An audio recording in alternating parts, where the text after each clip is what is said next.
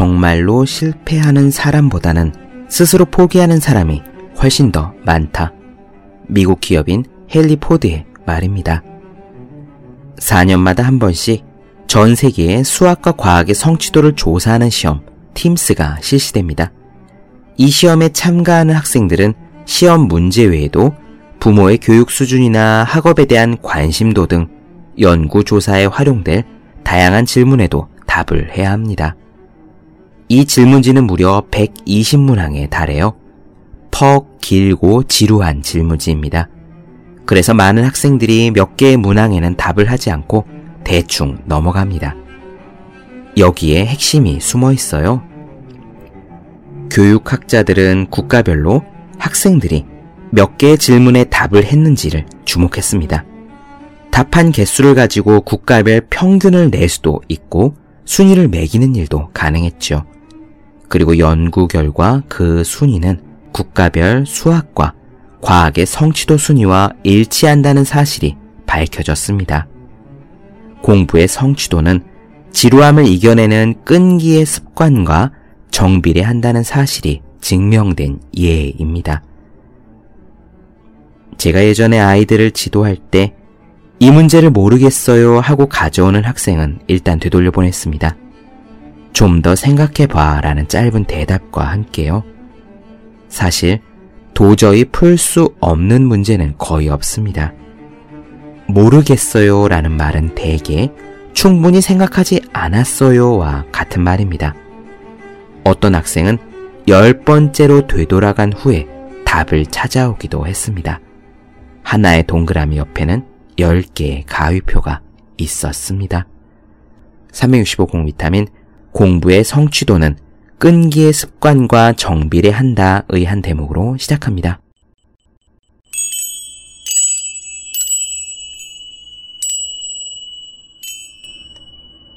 네, 안녕하세요. 본격 공부작업 팟캐스트 서울대는 어떻게 공부하는가 한지우입니다. 우리는 지난 시간부터 책의 역사에 대한 이야기를 나누고 있습니다. 오늘은 고대 중국에 대한 이야기, 그리고 파피루스, 양피지, 또 고대 그리스의 이야기들로 이어가 보도록 하죠. 바로 시작해 보겠습니다.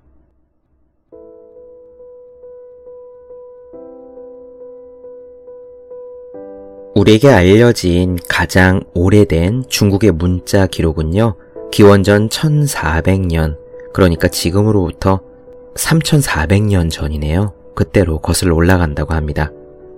허난성에서 거북이 등껍질에 글을 새긴 갑골 문자가 무려 5만 점이나 출토되었다고 해요.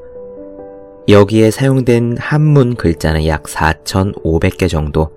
그러니까 사실 중국 문자 기록의 역사는 기원전 1400년보다 훨씬 전부터 시작된 거겠죠. 아까 수메르 쪽 메소포타미아에서는 최초의 문자들이 주로 대출 장부 혹은 계약서에 사용됐다고 했는데 중국은 그래도 좀 품격이 있어요. 중국의 최초 문자들, 그 문자의 기록들은 주로 점을 치는 데 사용되었습니다. 주술사들이요, 거북의 껍데기나 소의 어깨뼈 같은 것들을 불로 지지면은요, 그럼 뼈가 갈라질 거 아니에요? 그 갈라진 곳을 읽어서 점을 보러 온 사람들의 질문에 대해서 답을 했답니다. 재미있는 거는요, 이 주술사들이 점에 대한 답을 더 명확하게 하기 위해서 불로 지져서 생긴 갈라진 틈에 칼을 집어넣어 틈을 더 넓게 벌렸다고도 하네요. 마치 우리가 요즘 손금을 본다 하면은 손을 쫙 피면은 손금이 잘 드러나지 않으니까 살짝 오므려서 굵은 선이 더 도드라지게 보이고 그 선들 위에다가 펜으로 색칠을 한 다음에 이게 생명선이다, 재산선이다 하고 이야기해 주는 것과 비슷하다고 생각할 수 있겠습니다. 아무튼 중국에서는요, 이렇게 뼈에 새겨진 글자들에서 출발해서 다음에는 대나무 조각으로 넘어갑니다. 죽간이라고 하죠. 대나무들을 갖다가 껍질을 벗긴 후에 길이 약 20cm에서 길게는 70cm 정도 이렇게 정해진 길이로 자른다고 해요. 길이는 그렇고 너비는 약 1cm 정도가 된다고 합니다. 그러면은 긴 직사각형 형태의 판이 되겠죠. 그것들을 불 위에서 건조시켜서 글자 판을 만들었습니다. 그런 뒤에 세로 방향으로 글자를 그 위에다가 쓴 거예요. 이렇게 써놓은 대나무 조각 하나하나들을 비단이나 가죽을 이용해서 하나로 묶으면은 둘둘 말 수 있는 책이 완성되었습니다. 주가는 값이 싸긴 했지만 단점은 부패하기 쉽고 잉크가 점점 바랬다는 것. 우리 왜 대나무 조각 같은 거 놔두면은 금방 썩잖아요. 저 같은 경우는 검도할 때 그 죽도를 갖다가 여름에 습기 있는 곳에 보관 제대로 조금만 잘못하면은 금방 곰팡이 천지가 되곤 하거든요. 죽간도 마찬가지였을 겁니다. 이런 죽간으로 된 책은 중국에서도 초기에는 통치의 수단으로 주로 사용되었지만 공자 이후에는 그 죽간이 중요한 교육의 도구가 되었다는 점이 특기할 만하답니다. 그거는 공자가 여러 가지 고대 책들을 정리하고 편찬해서 그걸 죽간으로 남기고 제자들에게 교육하는 데 썼기 때문이겠죠. 요즘으로 치면은 교과서 같은 겁니다. 우리는 공자의 대표 저작이다 하면은 보통 논어를 떠올리기 쉽지만 논어는 아시다시피 공자가 직접 지은 책은 아니고요. 공자의 어록을 나중에 제자들이 묶어놓은 책이고 공자가 직접 저수를 했던 정리를 했던 해서 편찬한 책들은 시경, 서경, 역경, 주역이죠. 그리고 역사서 춘추나 예기 같은 것들이 있습니다. 이렇게 대나무로 만들어진 책 말고도요, 중국에서는 비단이 글을 쓰는데 쓰였다고 해요. 비단은 가볍고요, 중국의 양자강 유역의 그 습한 기후에도 강했고, 또 아시겠지만 천은 잉크를 잘 흡수하잖아요. 그리고 기본적으로 하얗습니다. 글자를 쓰기 좋지요. 까만 먹물을 그 위에다가 쓰기가요. 하지만 비단은 대나무와 비교해서 너무나 값비싼 재료였기 때문에 보통 대나무 조각에다 초고를 쓰고 나서 중요한 대목을 비단 위에다가 실수 없이 기록하는 방식을 택했다고 합니다. 우리 지금 대나무와 비단 이야기 했습니다. 그럼 이제 가장 중요한 것이 나올 차례죠. 바로 중국의 환관, 채륜이 발명한 종이입니다. 채륜은요, 낡은 헝겊, 나무 껍질, 삼, 그리고 그물 같은 재료들을 막 뒤섞어서 사실상 오늘날의 제지법과 근본적으로는 유사한 종이를 만들어낸 거예요. 섬유질들을 물에 담가서 가는 섬유로 분리시키고 그것들을 체에 올려서 얇은 섬유층을 만든 다음에 이것들을 말리고 하얗게 표백해서 종이로 만들었습니다. 이 종이가 대나무와 비단을 완전히 대체하기까지는 수백 년이 걸렸지만 무려 2세기 말경 중국 왕주에서는 이미 상당한 양의 종이를 생산해서 사용하고 있었다고 해요.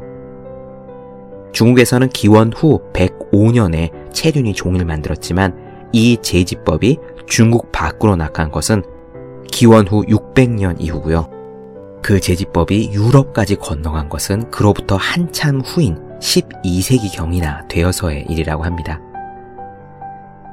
이 종이는 중국의 한나라 왕조의 통치 이념으로 채택된 유교를 전파하는 데 핵심적인 역할을 수행했어요. 공자가 정리한 유교 사상, 그리고 그 제자들이 트레이닝한 유교 사상이 공자의 제자들이 한나라의 주요 관료로 포진되면서 유교 사상이 한나라의 중심 사상이 된 거잖아요.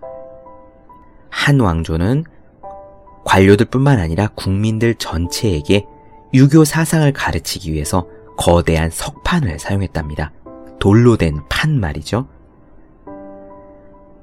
지금까지 남아있는 것 중에서 가장 오래된 것은 175년에 만든 건데 그 석판에는 고전과 논어의 내용이 담겼다고 합니다.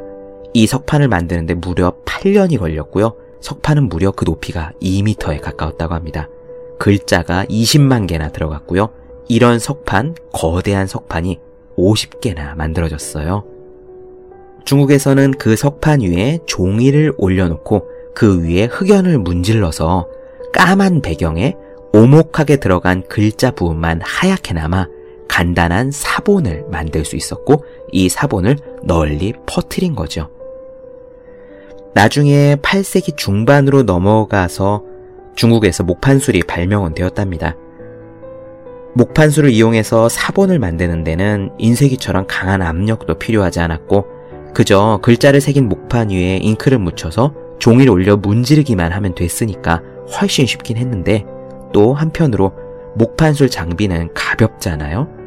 그래서 하루에도 수천 장의 사본을 만들 수 있었답니다. 이를테면 불교 경전, 사파의 사본, 달력을 만들고 사전을 제작하는데도 이 목판 기술이 활용되었다고 하네요. 중국의 인쇄업자들이 최초로 활자를 만들어낸 것은 1100년경의 일로서 서양에서 저 유명한 구텐베르크가 만들어낸 것보다 400년이나 이른 일이었다고 하는데 안타깝게도 중국의 이 기술은 유럽의 인쇄술 혁명이 미쳤던 영향에 비해서 훨씬 미미하다고 합니다. 그 이유는요. 첫째로 알파벳 몇 개로 구성된 유럽의 언어와 달리 중국은 한자 자체가 엄청나게 많잖아요.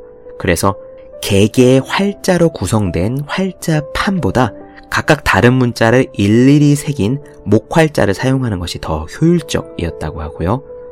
또 하나는 중국에서는 이 서예 문화가 대단히 발전되어 있어서 알다시피 글씨 잘 쓰는 것이 엄청나게 중요한 기술이었잖아요. 그래서 사람들이 인쇄한 책을 읽는 것보다 서예로 일일이 쓴 책을 읽는 것을 더 선호했다고 합니다. 또 한편으로 책의 내용을 공부하기 위해서 가장 좋은 방법은 직접 손으로 그 내용을 베끼는 거라는 믿음도 있었고요. 이번에는 파피루스와 양피지 쪽으로 넘어가 보겠습니다. 가장 초기 형태의 종이인 파피루스는 이집트나 그리스 그리고 로마에서 책을 만드는 데 쓰였다고 합니다. 플라톤이나 키케로 같은 사람들도 모두 파피루스에다가 글을 쓴 거예요. 저는 이런 부분을 생각하면은 상상을 하면은 조금 뭐랄까 안타깝다고 해야 되나요? 그런 생각을 하게 되는데 이런 이야기입니다. 노자는 중국의 노자는 대나무 죽간에다가 붓으로 글씨를 썼죠. 플라톤은 파피루스에다가 썼습니다. 다산 정약용 선생님 같은 경우는 붓을 가지고 종이 위에다 썼고요. 태백산맥 아리랑의 조정래 선생님은 만년필을 가지고 원고지 위에다가 글을 쓰셨습니다. 그리고 저는 컴퓨터 앞에 앉아서 키보드를 두드리고 있죠. 생산성을 생각하면 키보드를 두드리는 것이 압도적으로 빠릅니다. 여러분도 다 아시잖아요.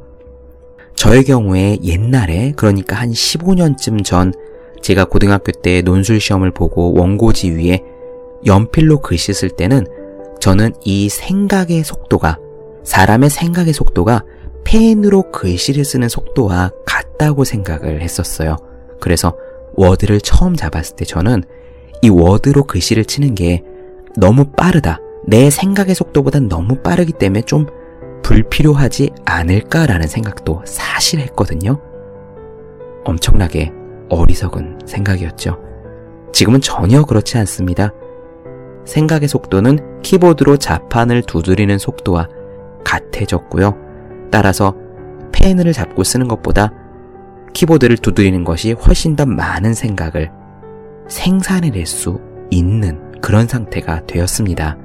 만약에 아까 말씀드린 노자, 플라톤, 다산, 정약용 이런 분들이 옛날 분들이 파피루스나 대나무 죽간이 아니라 키보드로 글씨를 썼다라고 생각을 하시면 좀 더 구체적으로 얘기해 톨스토이나 토스토예프스키 같은 대문호들이 컴퓨터를 두드렸다고 생각한다면 얼마나 더 많은 양질의 소설을 쏟아낼 수 있었을까요? 그런 아쉬운 점이 조금 있습니다. 파피루스에 대한 얘기 이어가 볼게요. 이 파피루스는 이집트에서 그 생산이 독점되었답니다. 나일강 삼각지 습지 지대에 자라는 갈대를 이용해서 파피루스를 제조하는 방법을 알아내고 이집트는 이것을 철저히 기밀에 붙였대요. 파피루스는 이런 식으로 만듭니다.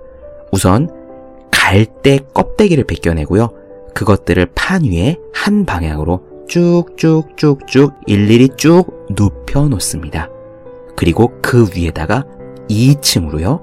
아까 처음 세운 방향과 수직으로 겹쳐지도록 그러니까 아까는 쭉 가로로 세웠으면은 이번에는 세로로 쭉 겹쳐지도록 똑같이 갈대 조각을 한층 더 올리는 겁니다.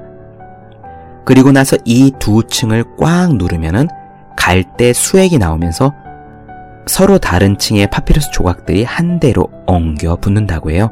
그 다음에 완성된 파피루스 종이를 조개 껍데기로 다듬는 겁니다. 이 파피루스는 원하는 크기로 자를 수도 있고 필요한 경우 여러 장을 이어 붙여서 긴 두루마기로 만들 수도 있었다고 하네요. 파피루스 두루마기의 길이는 6m를 넘지 않았는데 그것보다 훨씬 더 긴 것도 발견된 적은 있답니다.